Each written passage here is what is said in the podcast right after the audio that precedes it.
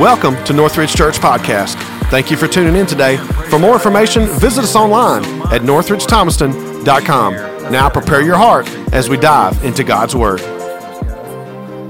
Hey, listen, there's a couple of uh, a couple of you would come down and pass out the um, forms for me. We're in Revelation chapter 10 tonight. A few of you guys, no one has this copy, so if you're here tonight, uh, if you're first time here, we pass out forms. Uh, we fill in the blank, give you a great study guide for you to take with you and to help your study in the book of Revelation.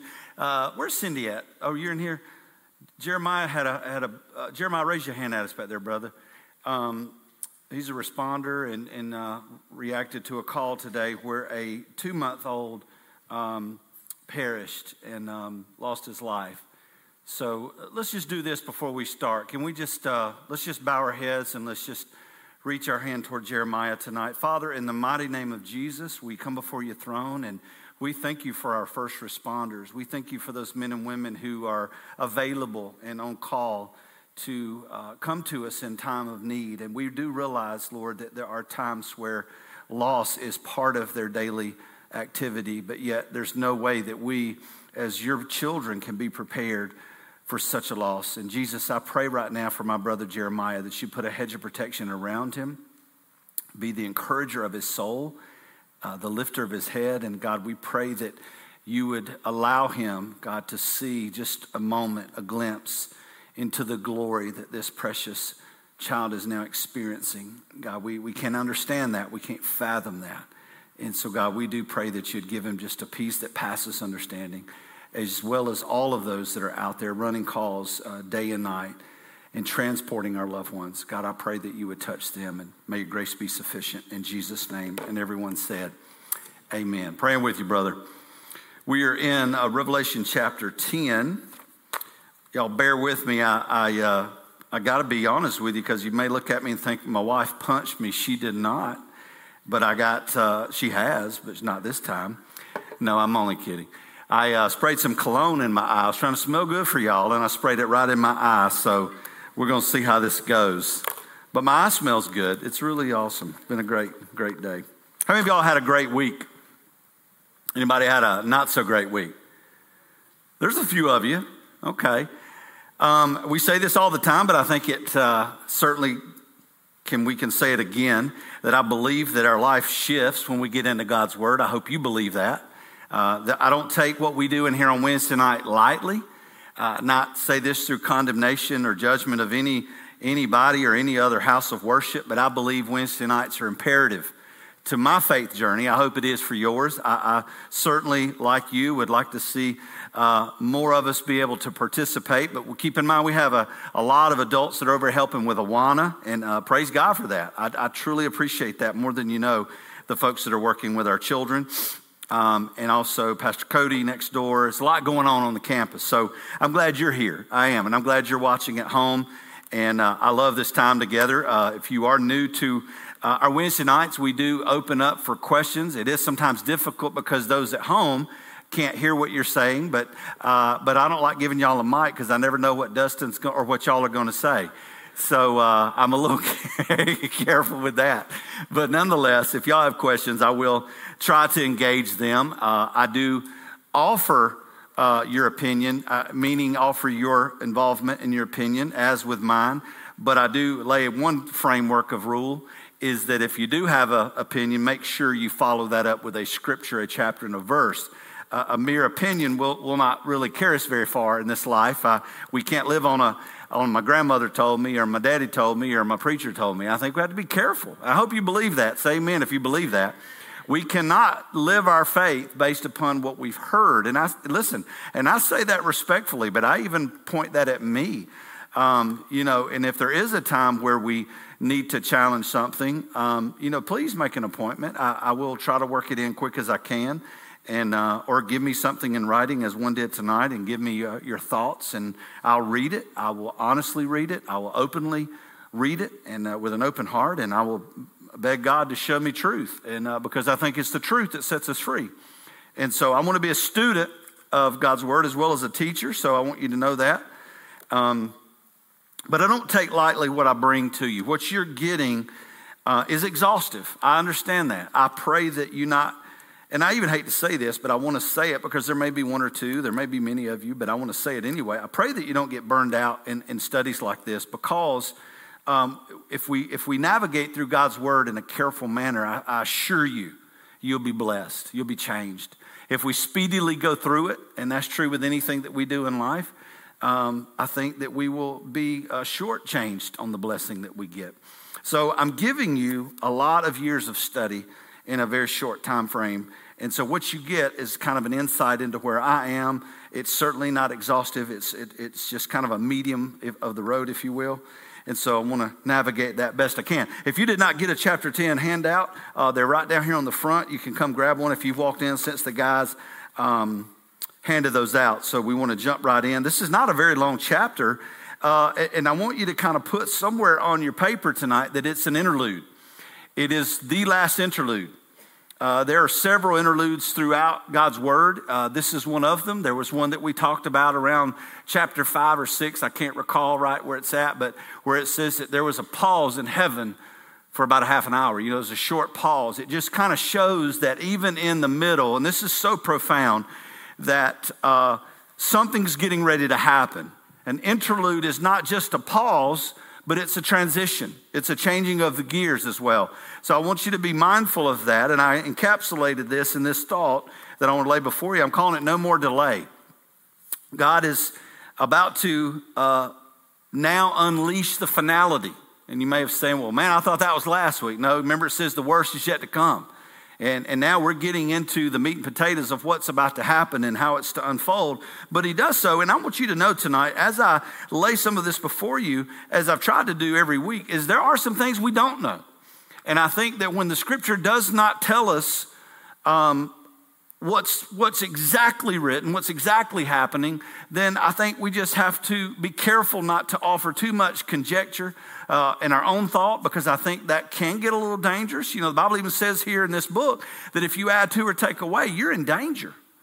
Uh, and, and, and, not just in danger of, of being judged, danger of, of hell. And, and, and that, that is a powerful statement that I don't take lightly. So I will throw you out some, hey, what if? Uh, but I'll offer you hopefully some some readings. There are at times you'll see parentheses and you'll see a person's last name. You can search that, and, uh, and that would be a person who is a theologian who writes and, and certainly has a lot more knowledge about this than I, but I, I do lay that out. And I also give you scriptures to, to back that up. So, anyway, we're in Revelation 10. If you're with me tonight, say hallelujah. It says, And I saw another mighty angel coming down from heaven, clothed with a cloud, and a rainbow was upon his head. His face was like the sun, and his feet like pillars of fire. He had a little book uh, open in his hand, and he set his right foot on the sea and his left foot upon the land, and cried with a loud voice, as when a lion roars. There's a lot of metaphor in there, a lot of, a lot of parts to that. So I think we can unpack that here in just a moment. I'm going to read a few more verses, then we'll start. And when he cried out, seven thunders uttered their voices. Seven, of course, is number for perfection and completion in Christ. It's very important when you see that, that, that again, now we're talking about a completion of a voice bringing everything now to fruition. It has not said that at this, up until this point. It did say that there was thunderings and there was lightnings and there was roarings and, and so forth and etc. But now he's, he's using the number seven. So anytime you see that, you can pretty much surmise from that that we're getting into a completion. We're getting into something that's bringing to an end or a, or a culmination, if I will. It says, when he cried out, seven thunders uttered their voices. Now, when the seven thunders uttered their voices, it was about, I was about to write, John said, but I heard a voice from heaven saying to me, Seal up the things which the seven thunders uttered, and do not write them. Last week we were talking, Matt, about mysteries. We were talking about uncertainties, and uh, Dustin gave a thought that perhaps. Uh, with, with things that Jesus, for example, not knowing the day nor the hour, he says that in, he says that in the book of Matthew, and he, that, that only the Father, that it's only the Father that knows. And of course, we know the Father and the Son are one. And, and then there's this idea that we in Christ, we can know, quote, all things. And so we see through those terminologies in Scripture that, that perhaps we find ourselves at this conundrum So, do we know all things? No, we do not. To know all things means that you're omniscient. You are not omniscient. You can be filled with the Holy Spirit. You can be living out your faith in the fullness of Christ redemption, the Holy Spirit in you operating to the fullness, and you are still not, and nor will you ever be omniscient. You're never going to be omnipotent. You will not be omnipresent. Those are unique character traits given to God only. Now, we can see likenesses, and that there are things that we can know. And again, you have to put that in its proper perspective of uh, if I could throw this at you on, as a need only basis, meaning what do we need to know? Um, then, and I'm going to share this with you tonight because he's laying this before us right here that there are things we don't know. There's things we don't need to know. There's things he does he does not want us to know. Matt brought up a point and called me, and he and I kind of shared, and I thought this was very interesting. And I had misplaced the timeline of this uh, to a point of after the resurrection, but it was not. It was before. It was before the cross when Jesus uttered those words. Remember, they were asking about, I don't know what to do with my arms, y'all. I usually carry a microphone. And I'm like going, I can probably knit. I got so much energy. Y'all just don't even know. Um, so, anyway, y'all pray for a brother. They've been trying to get me to use this mic for quite some time. But anyway, we'll, we'll see. Uh, yeah, probably to be with the handheld next week. But anyway, I. Uh, when you look at this text, it's it's really the disciples are, are, beginning to ask questions now. They've been with Jesus for some time. They've seen his miracles.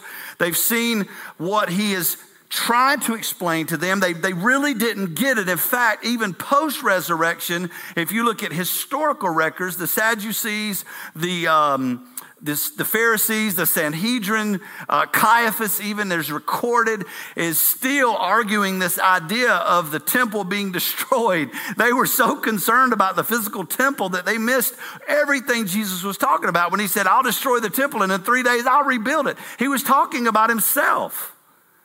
And so when we see this line of questioning, then Jesus says basically to culminate this, he said, Look, no man knows the day nor the hour that the Son of Man will return except the Father. Now, Matt, I think Matt had one of the most profound, simple, eh, actually simple narratives that I, I think I will, I will probably use from here forward.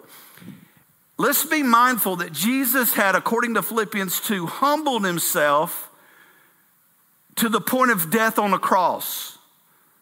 Philippians 2 tells us that though he was God, he did not, and I'm going to use layman's terms, he did not place that within his grasp, but rather humbled himself even to the point of death on the cross. We cannot ever miss the fact that Jesus was fully God at the same time he was fully man. It's called hypostatic union, if you want to write that down in the margin. Hypostatic union means he's fully God, he's fully man. He has to be both for this whole thing to work. If he died only as a man, he died as a martyr. If he died, if he was only God, he couldn't have died. So he had to be both. Now, having said that, I, I think, and Matt's right, I think that if you look at scripture, there's things that he says. He says, I've come to do the will of my father. That's a subservient role, yet don't miss this. He's still the father. Because he told them, he said, if you've seen me, you've seen the father. Let not your hearts be troubled, he said in John 14, 6. You believe in God, believe also in me. And, he, and then he lays out the framework of this historical wedding. In my father's house are many mansions. And he talks about going to prepare place. All that is custom driven to this place of theological truth where he's gone to prepare place. He's coming back to receive us that where he is, we may be also. But maybe, just maybe, and what Matt was saying was that in the context of him being here on earth, operating in a subservient role only because of humility, that maybe, just maybe, he's saying, I didn't need to know in the context of my humanity. I think that is one of the most profound, because Matt, there's no question he knows now. And he could have known then. For example, could they have arrested Jesus if he operated at that moment in the Godhead? Yes or no? No. Could they have killed him ever? No. He even told them, I have come to lay down my life willingly. I love one of the gospel accounts when, when they came into the Garden of Gethsemane to arrest him, and he said, Who do you seek? And they said, Jesus of Nazareth. He said, I am he. And they fell back. Just at the power of who he was. That was one thing I don't even know. I wonder sometimes why the other writers left that out, because I think that's like a celebration moment for me. That, that is so profound. He just goes, I'm he, and they fall back by the glory of God. And so I feel like we can't miss that point of, of, of, of reference that the things he didn't do, okay, it's, it's, it's called the doctrine of kenosis, K I N E S O I S. It's kenosis. Kenosis says that he never ceased being God. He never laid aside his deity. He never ceased being the fullness of the Godhead. However, he rather chose not to utilize his godly attributes at that moment. That's how he would die. He just laid them, he laid the use of them. That word is so important. He laid the use of his godly attributes aside through humility. So maybe that's partly why he says only the Father knows, not the Son, because at that point he was operating in a sonship, a different capacity. So that we can understand what it means to subvert, to, to subject ourselves to a higher authority, i.e., the Lord. Does that make sense? So I appreciate Matt, you doing that and calling me on that because I think that kind of was a point of contention of how we can figure out how we can know these things that God has allowed us to know, but yet there are things we don't know. There was things that Jesus said he didn't know, but we know he's all knowing. I think that's it. I think it comes from just laying aside the willingness or the need to know at that moment. Now he's in heaven, he's seated at the right hand of the Father, and he knows all things, and he is fully aware of all things. So, again, just you have to understand scripture Jewish book written by Jewish authors to encapsulate Jewish culture for a Jewish audience. And we were only brought into that, according to Romans, I think chapter 11, because the Jews said no to him. They didn't acknowledge him as the Messiah, so it was translated, transferred. The Abrahamic promise, covenant, unconditional, unilateral, was given to the Gentiles. I'll show you that in a moment. But I say that because now it's, it's, it's, we're talking about the fullness of the Gentiles, the fullness of this church age season that will play out. And again, another reason why we believe in a pre trib rapture. But anyway, we'll look at that as we move forward. Let's look at the first uh, on your paper. A mighty angel comes down from heaven. Let me read that verse. It says, I saw still another mighty angel coming down from heaven, clothed with a white cloud, or with a cloud and a rainbow was upon his head. His face was like the sun, and his feet like pillars of fire. Now, here's what I wrote Revelation 9 left off with the sounding of the sixth of the seven trumpets, which ushered in the end of all things. Now, instead of the seventh trumpet, we have another interlude that will actually last until Revelation 11 and 15.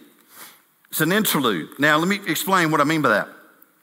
Inter, these interludes serve as dramatic purposes. They serve a dramatic purpose, but also show the mercy in allowing a more opportunity for repentance. Now, this is profound to me because as we see the unfolding of Scripture, we see it through what's called a dispensation. How many of y'all remember that word? I've used it over and over and over. Dispensationalism simply says this. Some people that don't adhere to that, I don't, I don't really understand because all it means is it's the way that we see history. There was a time of innocence. That's the dispensation of innocence. There was a time of law, dispensation of law, and so forth and so on. We're in the church age under the dispensation of grace, Ephesians 2 and 8. It's for by grace that you're saved. There's a point, however, that in the context of this, grace as we know it ends.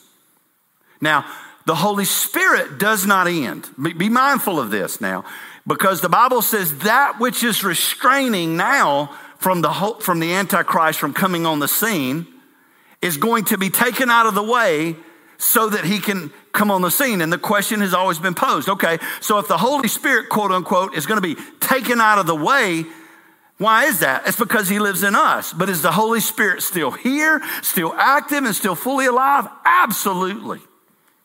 Forever and forever and forever. Okay? From eternity past to eternity future.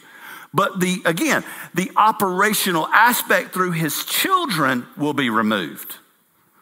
Now, I tell you that because when we understand interlude, we understand that even though the Holy Spirit is the wooing point of the Holy Spirit is going to be set aside, excuse me, set aside, then what's going to happen is that that idea of mercy as we know it is no longer there for that time frame. That's part of his wrath.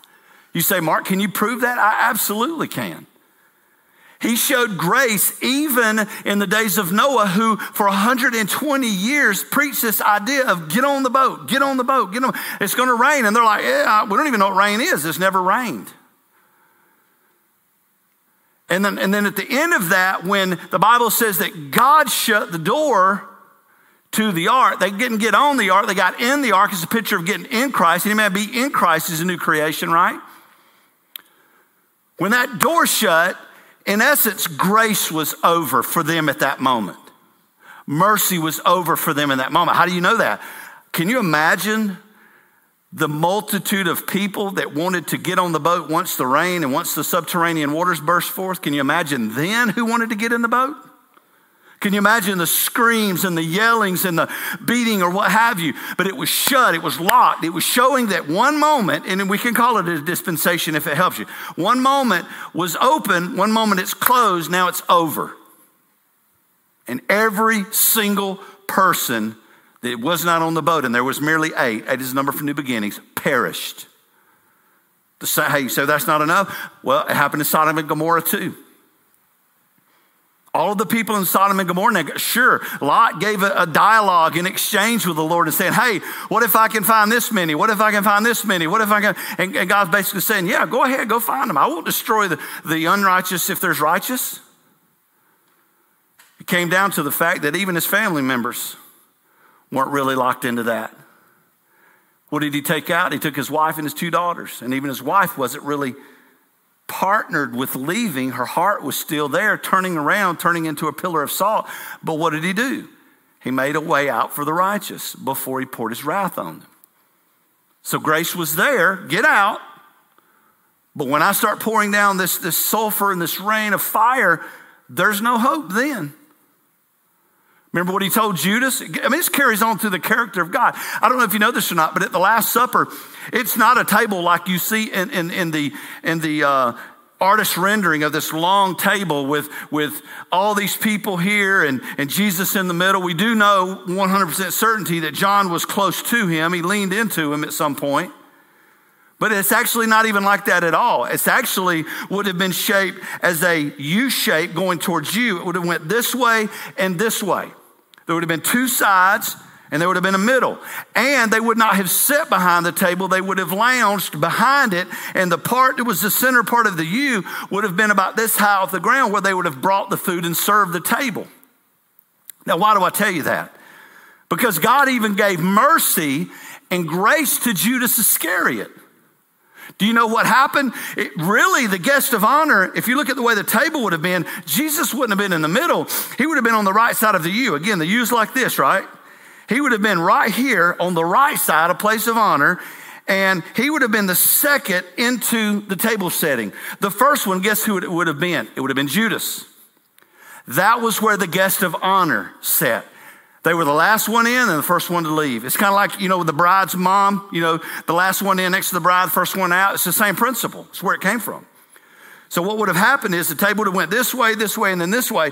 Jesus would have been the second place. The third would have been John, and then on around perhaps Peter at the other side, and then right here would have been Judas. And he, and he basically did something. He said, uh, one of you will betray me. Remember what he said? Oh, it's not me. It's not me. It's not me and all this. He says, no, it's the one that I give this bread that I'm dipping, this sop. I'm going to give it to him. Do you know that also was a gesture of honor?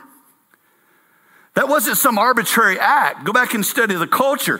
The first person who would have got the first dip of the bread would have been the guest of honor. In this case, guess who it was? Judas. He was giving him, even in that. minute. Now, did Jesus know he was still going to go through with it? Yes or no? Sure, he did. But he gave him the gesture, once again, even in wrath, even in knowing. Listen, the Bible even said he would be possessed by Satan in just a moment and would go out and hang himself. Judas. But just to continue, Matt, to display his character, he still showed him grace. Hey, I got one even better than that for you. Do you know what he did just moments before that? He got on his knees and he washed Judas's feet. The betrayer, the faker, the fraud, treasonous. That's grace. That's tender. That's tender mercy. And to offer him that sop was saying, I'm really giving you one more shot. I know what you're going to do, but let it never be said that I didn't give you a way out. That marries with scripture, doesn't Robert? It says there's no temptation taking you, but such is common to man. But with that temptation, let's what? God will make a way of escape because he's faithful. Hit me with it.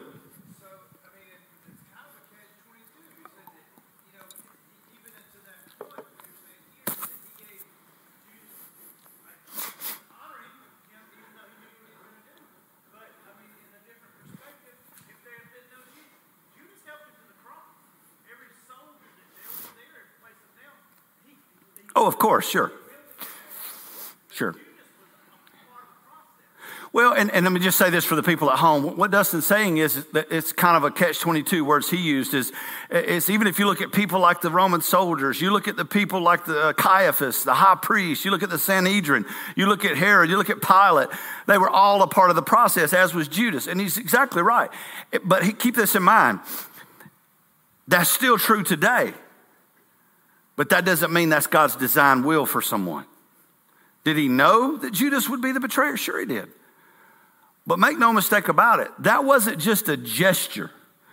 That was still an operational form of tender mercy and grace that he extended to, to, to Judas. Can I get one? Can I go one step further for you? He offers you ways out every you and me both every, every single day of our life. And you know what? Sometimes we don't take it. Sometimes we do the wrong thing. And can I tell you something? He knew you would. But it doesn't abort his grace. And the reason I'm pointing this out and taking so much time here, let's go back to what we were saying. The interlude is yet another dramatic purpose, but also showing yet again the character of mercy in doing what? And allowing one more opportunity for repentance. Doesn't mean anyone will repent. Hey, my goodness, go study uh, the weeping prophet, Jeremiah, who wrote Lamentations, which means to cry. Go look at this guy's life. He was called to preach, to speak to an apostate Judah. The tribe of Judah, God's people who had pulled away from God. And God called Jeremiah and said, I want you to go and cry out to them and, and, and preach to them, repent. It's the same story, it's always the same. And do you know that in Scripture it tells us that Jeremiah did not have one convert? I, I don't know if, if, if, if God said, All right, Mark, here's the deal, here's the plan. I want you to go start a church, and I want you to preach your heart out, but no one's coming. What, what, what what would that feel like in our life? Because that's what happened with Jeremiah. He was a young man on top of that. It, it doesn't matter, and I say this loosely, so I'll qualify it, but let me say it first, and I'll come back and, and qualify it. It doesn't matter the outcome. God is still God no matter what. Now, let me reverse that. but God wants the outcome to be his will. But yet, because he is, and this is hard, we can't marry this with our finite minds, so you're never going to get this. God knows what you'll choose, but you still have free will to choose. That, that, that's beyond human comprehension. He knew Judas would do what he did, yet he still gave him right. And Dustin's right. But yet, Judas was a part of the story. He was a part of the process. Somebody had to sell him out. Do you know why? Because prophecy said it would. He had to be born in Bethlehem. Do you know why? Micah said he would. He had to be uh, precursored by his cousin who came from Elizabeth, who was barren, that would become John the Baptizer, one who cried in the wilderness. Do you know why? Because Isaiah said he would. There'd be a forerunner. I, I say all that to say this. The, the, the, beauty of where we are in this life, you and I think we live in a time of uncertainty.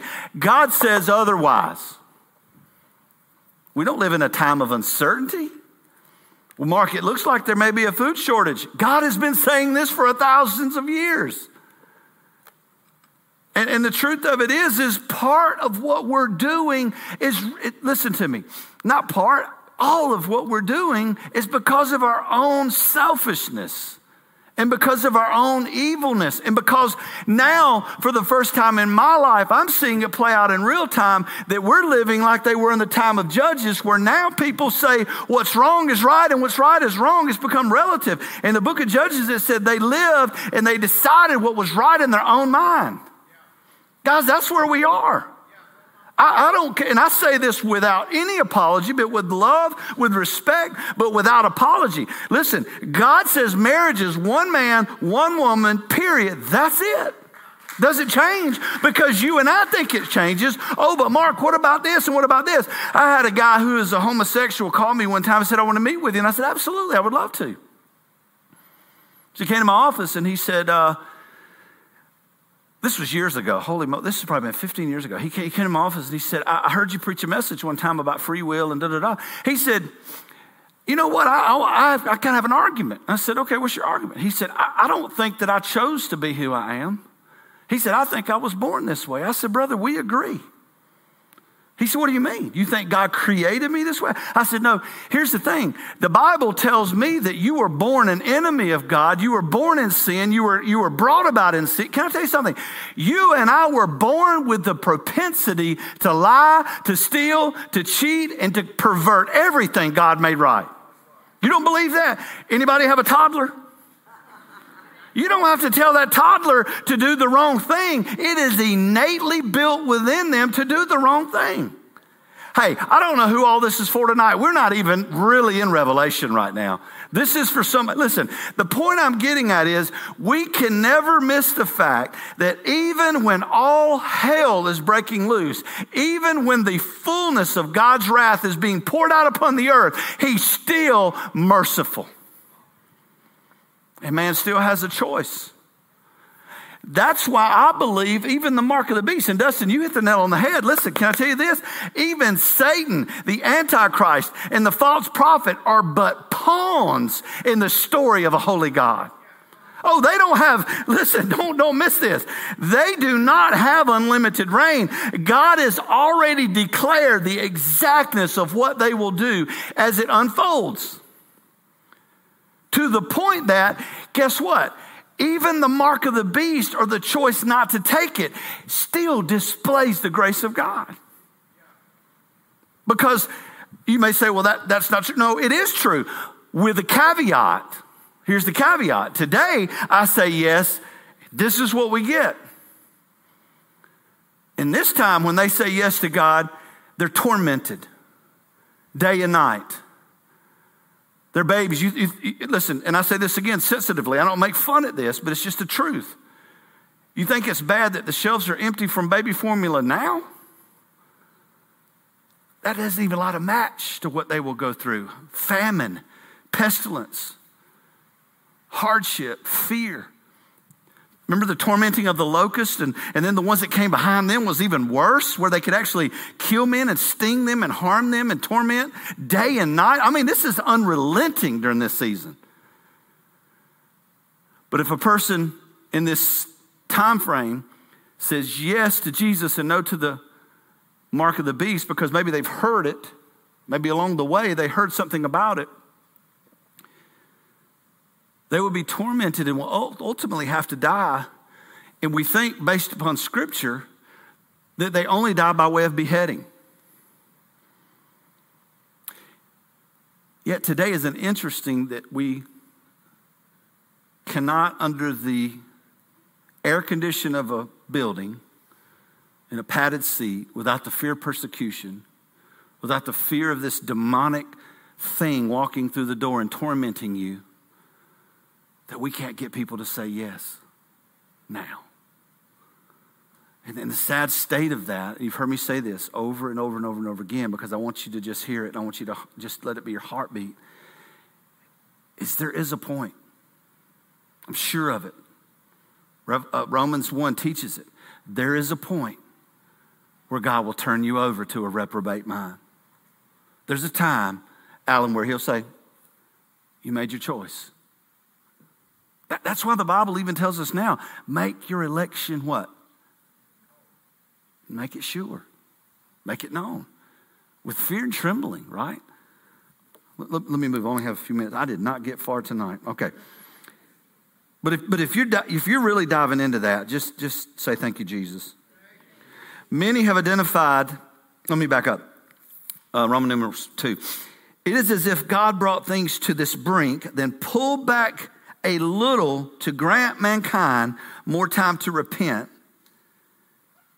and I, I, I, probably have a typo there parenthetically. I'm not sure exactly what I was saying, but we see a moment of grace. Oh, okay. See a moment of grace. I don't know exactly what I was saying there, but uh, amidst his holy wrath, kind of what we've been talking about.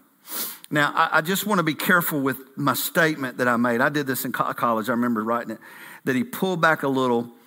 Um, again, please don't mistake my statement there. So maybe you need to write this in the margin. When I say that it came to the brink and then he pulled back, Please don't let that imply that his path and his will has shifted in the moment.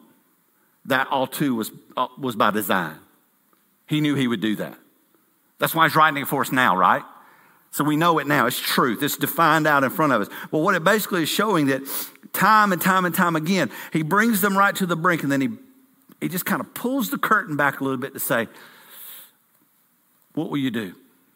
What will you decide? And I wrote this in B. Many have identified this mighty, and, and again, this is conjecture. I, I want to lay out what people say. Many have identified this mighty angel, this messenger, as Jesus, because some, underline that, some of the imagery also applies to him. Revelation, for example, 115 through 16 describes Jesus this way his countenance like the sun shining in its strength. Now, I wrote this down, however. Yet angels are never, underline that, clearly identified with Jesus in the book of Revelation or in the book in the New Testament. Though he is clearly associated, however, in the Old Testament as the angel of the Lord. A better indication is with the angel known as Michael. So what I'm suggesting is, is there is no question that this is a mighty angel. So we make it attribute it to an archangel. There has been, again, conjecture that there are three archangels Gabriel, Michael, and who was the other? Does anybody know who he was? Lucifer. And that that is to some degree why he maybe thought himself to be more than he should have. Again, that's conjecture, but I do think it has merit. But what I'm telling you about this in the context of it being Jesus is it does give some indications of things that have been referred to, but then I go back and follow it up with, however, I don't think the two are ever confused in the book of Revelation. Let, let me ask you this this is a great question for a Bible student in the house. Go to the Old Testament and tell me, raise your hand if you know it. How can you know when a when a angel of the Lord visits one of God's people, how can you know with absolute surety that it's regular angel or it's what we call a Christophany, which is a pre entrance, a pre incarnate Christ on the scene as the angel of the Lord? How can you know without question which it is? I figured y'all might know, but anybody else? What do you think, Mark? Uh, the angel of the Lord. Okay? All right? I, I, I don't disagree with that at all. I'd have to go back to be 100% sure about that. But there's, a, there's another way, and I'll, I'll give you a hint it's a response by the person. Uh, what do you think? Yep. Okay. So here's the thing, and Matt's right. There's only a couple of cases where this was privileged. One was there, the other was in Joshua. But when an angel of the Lord, and maybe that's kind of what Mark said, but when a normal angel of the Lord came as that messenger to present some news to a person, the response of the person would be to fall down and worship. But every single time the angel was worshiped or there was that starting, they would say, No, no, no, you get up. Don't worship me. There's, there, I'm not worthy of that. But you look in Joshua, for example, when it says the angel of the Lord was across the Jordan, in, standing basically in Jericho, in the cusp of Jericho, that, that Joshua saw him. And he was arrayed in, in a battle attire and he went over there and said, Hey, I, I don't, you know, are you for us or are you against us? and he didn't say either. He said, No, I didn't come to take sides, I came to take over. And I love this. He says, I'm the angel of, of the host or something of the Lord. Does anybody remember exactly how it was said? In any case, he knew then it was, it was God, it was Jesus. And he fell down and he worshiped. And guess what? He led him. So we know that if it's an angel or a Lord or the angel of the Lord, and so, so we have to be careful here um, that to, to, to, to, to subscribe that this is Jesus without knowing, because it doesn't say that, and there's indication that it's not. So I put down that it could be Michael whoever his in Roman number two under B, whoever his exact identity, clearly this angel has come from the very presence of God. And there you see that parenthetical Barclay. William Barclay is a great theologian, a great writer. Uh, so, you know, you can, you can dive into that if you'd like. And regardless of who he is, we know that he came from the presence of God, sent by God on God's behalf for God's voice, and he has great might and great authority. Now, let me just show you this, a couple minutes left a rainbow was on his head there in C. Not only is this rainbow a reminder of God's promise to man, but watch this, but it's also a natural result when the sun shines through a cloud. I want you to not miss this. Every single time, probably you are like me, that when you see a rainbow on a day that clouds are there and, you know, it's just a natural phenomenon, right? I mean, it is. It's natural. I mean, you could even be watering the plants, for goodness sakes, in the mist, and it'll, it'll give you a rainbow. It, so there's two, two sides to this. Don't miss this. It is simply a natural occurrence. But I never, ever, ever look past the fact that it is always, always God saying, Don't forget my promises are yes and amen in me to the glory of God the Father. So, in other words, it can be, I can be out there with a, what do y'all call it? A, a hose, what do y'all call it around here? Hose pipe? What do, they, what do y'all call it for you guys that are, that are placed here in the, in, the, in the South? What do y'all call them? Water hose? Oh, it's a hose pipe. But, but, but I mean, something as silly as me watering plants and a mist forming is still, when I see that rainbow, it's like it takes, it takes me a moment. It takes my breath a moment. I've seen them out here. Oh, my Lord, we've seen some huge ones out here. Uh, we've seen double rainbows. We've seen all kind of stuff. Um, I even have a picture in my office of a rainbow inside of a tornado. And that's kind of what this is referencing that there is a, a, a, cloud, both literally and metaphorically, over the moment. There's a cloud. He says that, right? Around his head, there's a rainbow. But the rainbow, even though it is a natural phenomenon, it's always, always, always a reminder of God's promise. Let me, let me do one more. Um, the angel in verse 2 and 3 cries out. It says, He had a little book opened in his hand, and he set his right foot upon the sea and his left foot upon the land and cried with a loud voice as when a lion roars. When he cried out, seven thunders uttered their voices. Now, here's what I wrote This little book, is it the same as the scroll that no one except Jesus could open in Revelation 5 1 and 7? And I wrote, if one takes the mighty angel to be Jesus, then it very well could be. However, John used different words to describe the scroll in Revelation 5 1 and the little book as it's written here. So to me, it's probably best to see them as different, yet probably closely related. So here's, here's my point. I believe the little book is perhaps a shortened version. Sorry, again, there's a typo. I said and, it should be a. A short version of the dispensation, or disposition, I should say, of all things.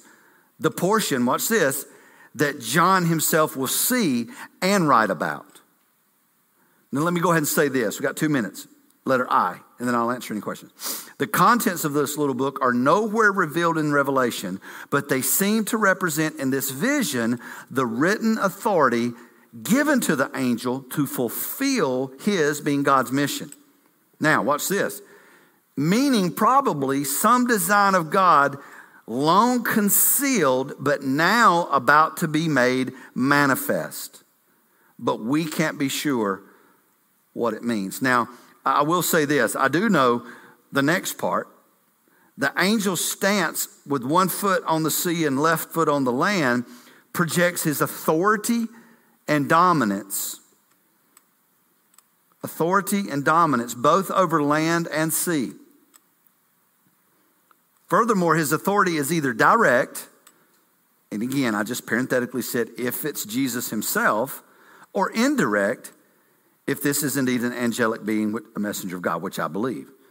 However, his physical stance, there in letter I, his physical stance indicates complete authority over the entire earthly situation. He has his feet on both land and sea to show that he had the command of each and that his power, watch this, was universal, all things being under him. Now, do you remember in Psalms, it says, He will make our enemy what? Our footstool. You ever thought about that? He will make our enemy our footstool. Now, we could get arrogant, we could get braggadocious, we could even get cocky with that thought.